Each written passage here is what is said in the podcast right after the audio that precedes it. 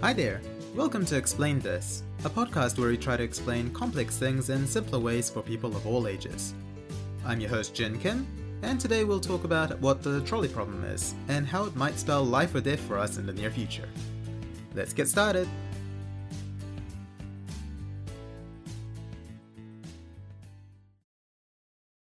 Most people have heard of the trolley problem in one shape or form.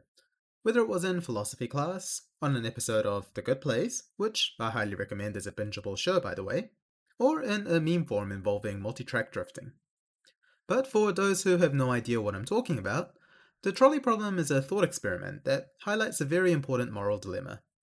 It was first described by a British philosopher named Philippa Foot in the 1920s, who taught it in her philosophy classes at Oxford University. Because the trolley problem itself is actually quite simple, we'll skip the explaining as if you're a five year old bit this week. Okay, ready? Here we go.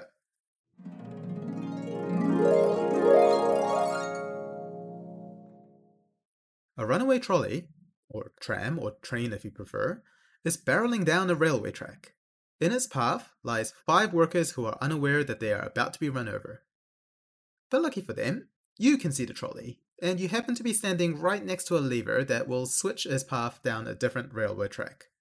However, the second track is also not empty. It has one worker working on it. So, what do you do? Do you pull the lever to save the five workers at the cost of the one worker? Or do you choose not to intervene, letting the five workers die? What's the right thing to do? Go.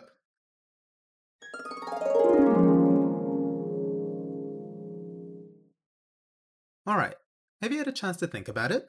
What did you end up choosing? Whatever you chose, don't fret or beat yourself up too much. There is no correct answer. The problem, like many other philosophical problems, is not meant to be solved, it's to be discussed. That said, there is the more popular answer. 9 out of 10 people would hands down say they would pull the lever, Kronk style. This is because most people believe that mathematically speaking, it makes sense to save 5 people over 1 person. I mean, that's a net 4 people saved, right? Given the powers and resources available to us, is it not the right thing to do to maximize the well being of as many people as possible? Huh, that sounds exactly the kind of concept that would have a fancy philosophical name with ism at the end. Stoicism? Egalitarianism? Hercadianism? Oh, wait, I got it. It's utilitarianism. Utilitarianism is the ethics principle that suggests that an act is only right if it maximizes the happiness and welfare of all people involved. So even if one person dies, because pulling the lever maximized the number of lives saved, it is utilitarianistically the right choice. Easy, right? Why are we even listening to an entire podcast episode about such a simple problem?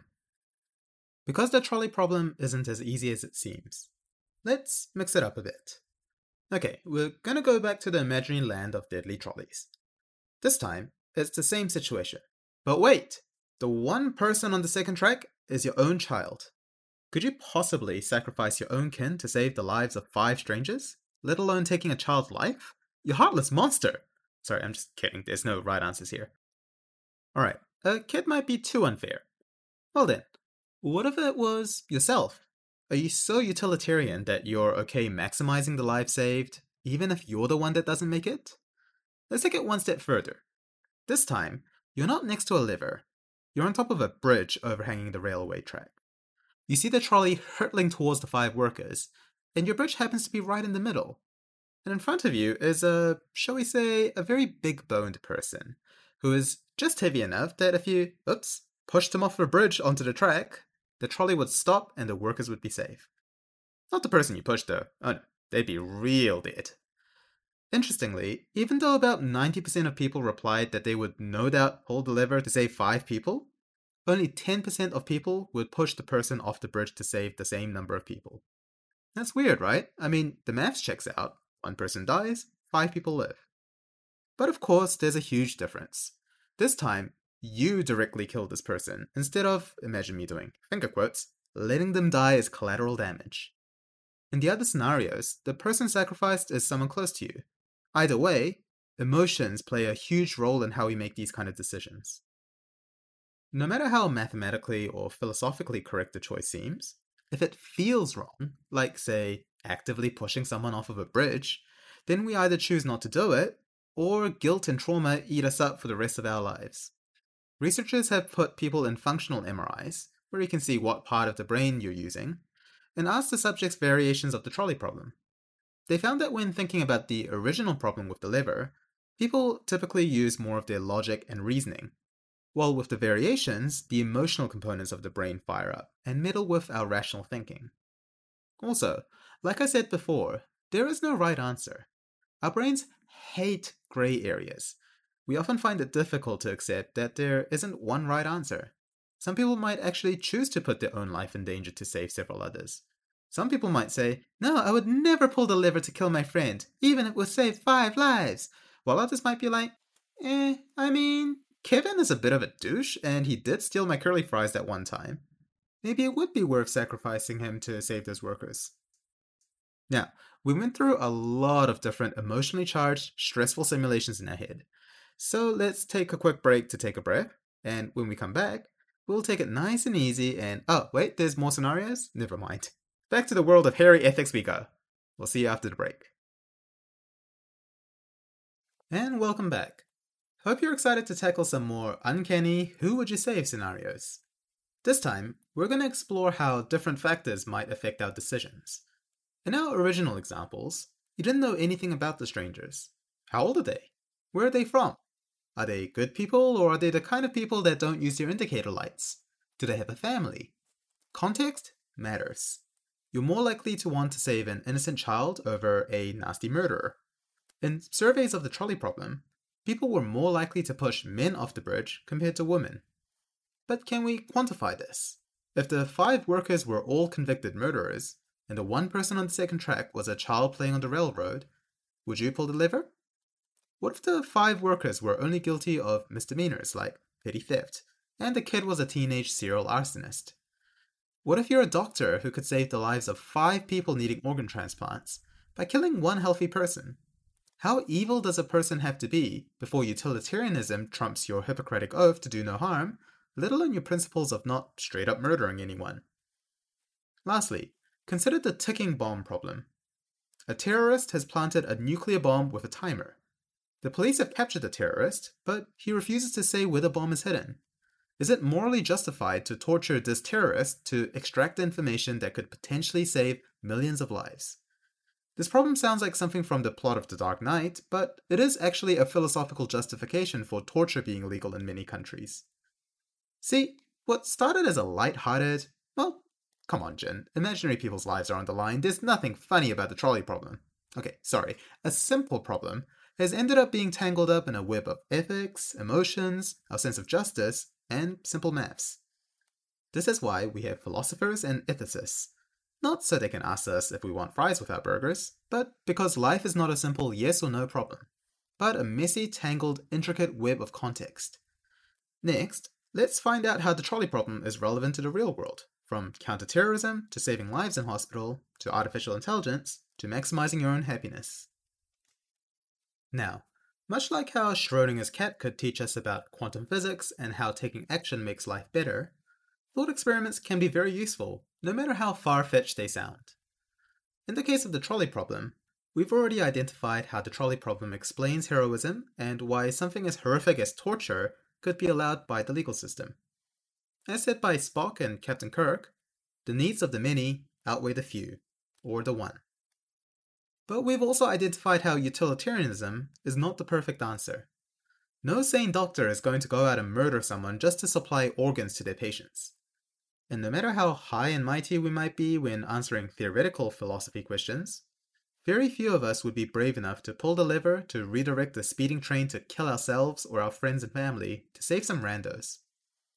So the first utility of the trolley problem is that it teaches us that these kind of decisions are tough.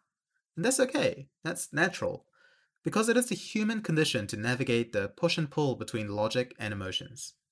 This is why we listen to explanation podcasts that help us learn different philosophy principles to better navigate the complexities of life.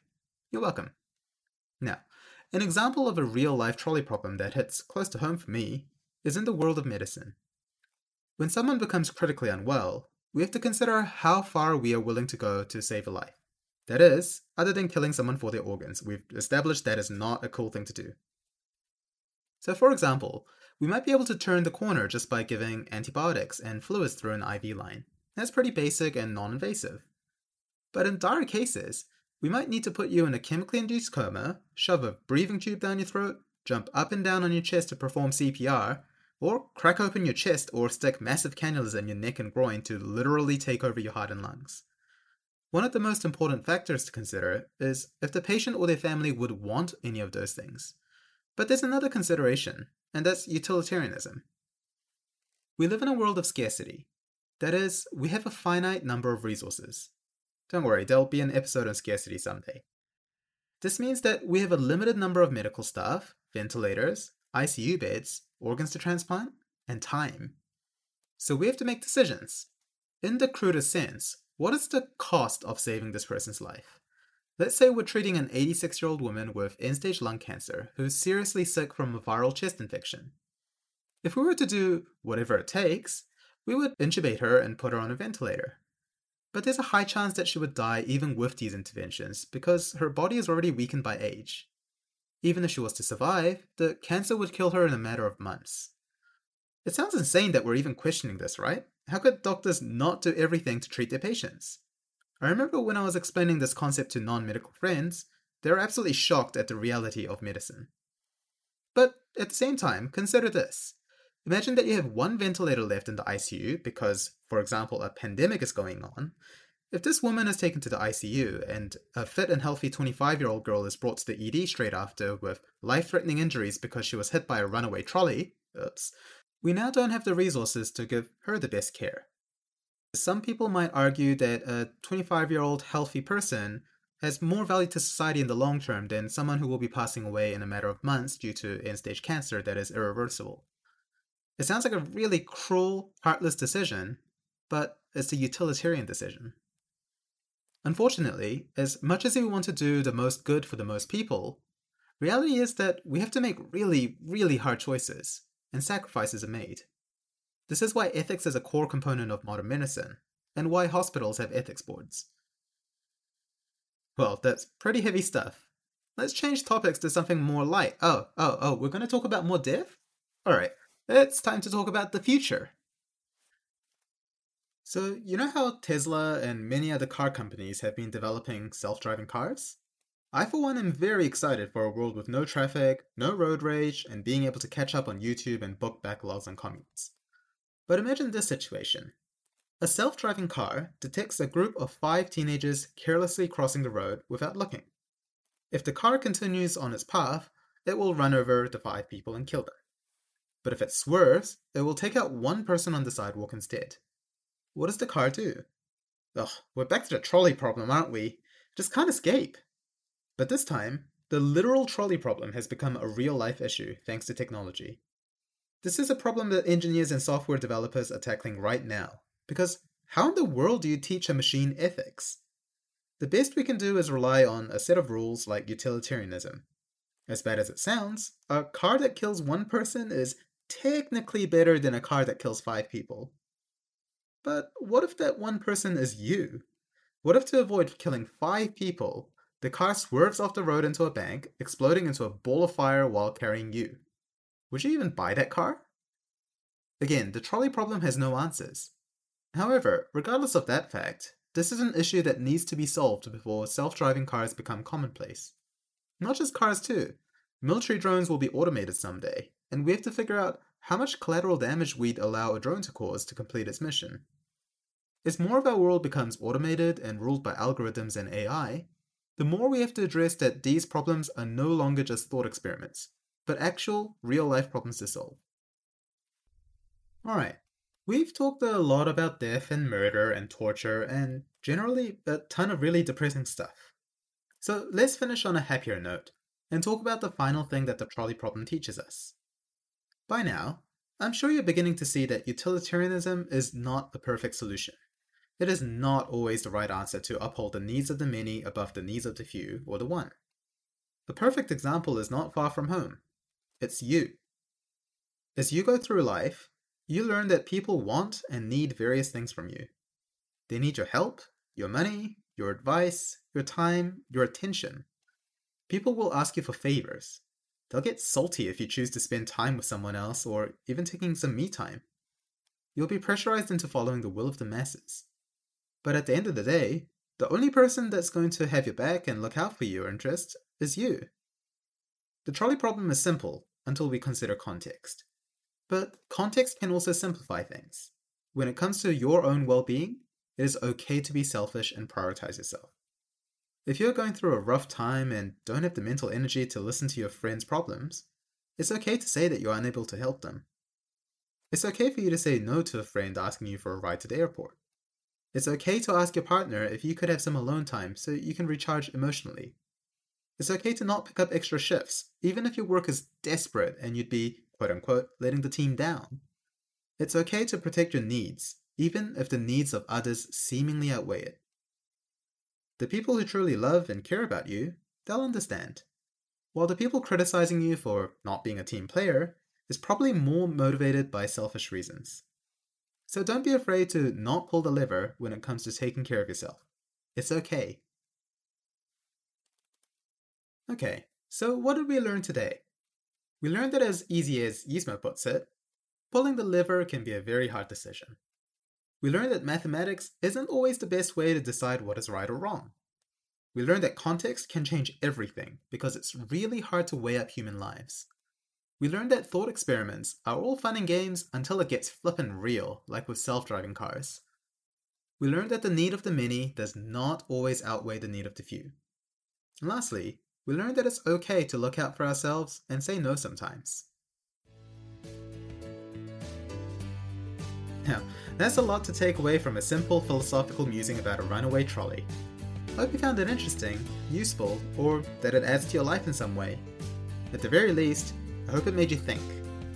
Happy holidays to y'all, and I'll see you next week in another episode of Explain This.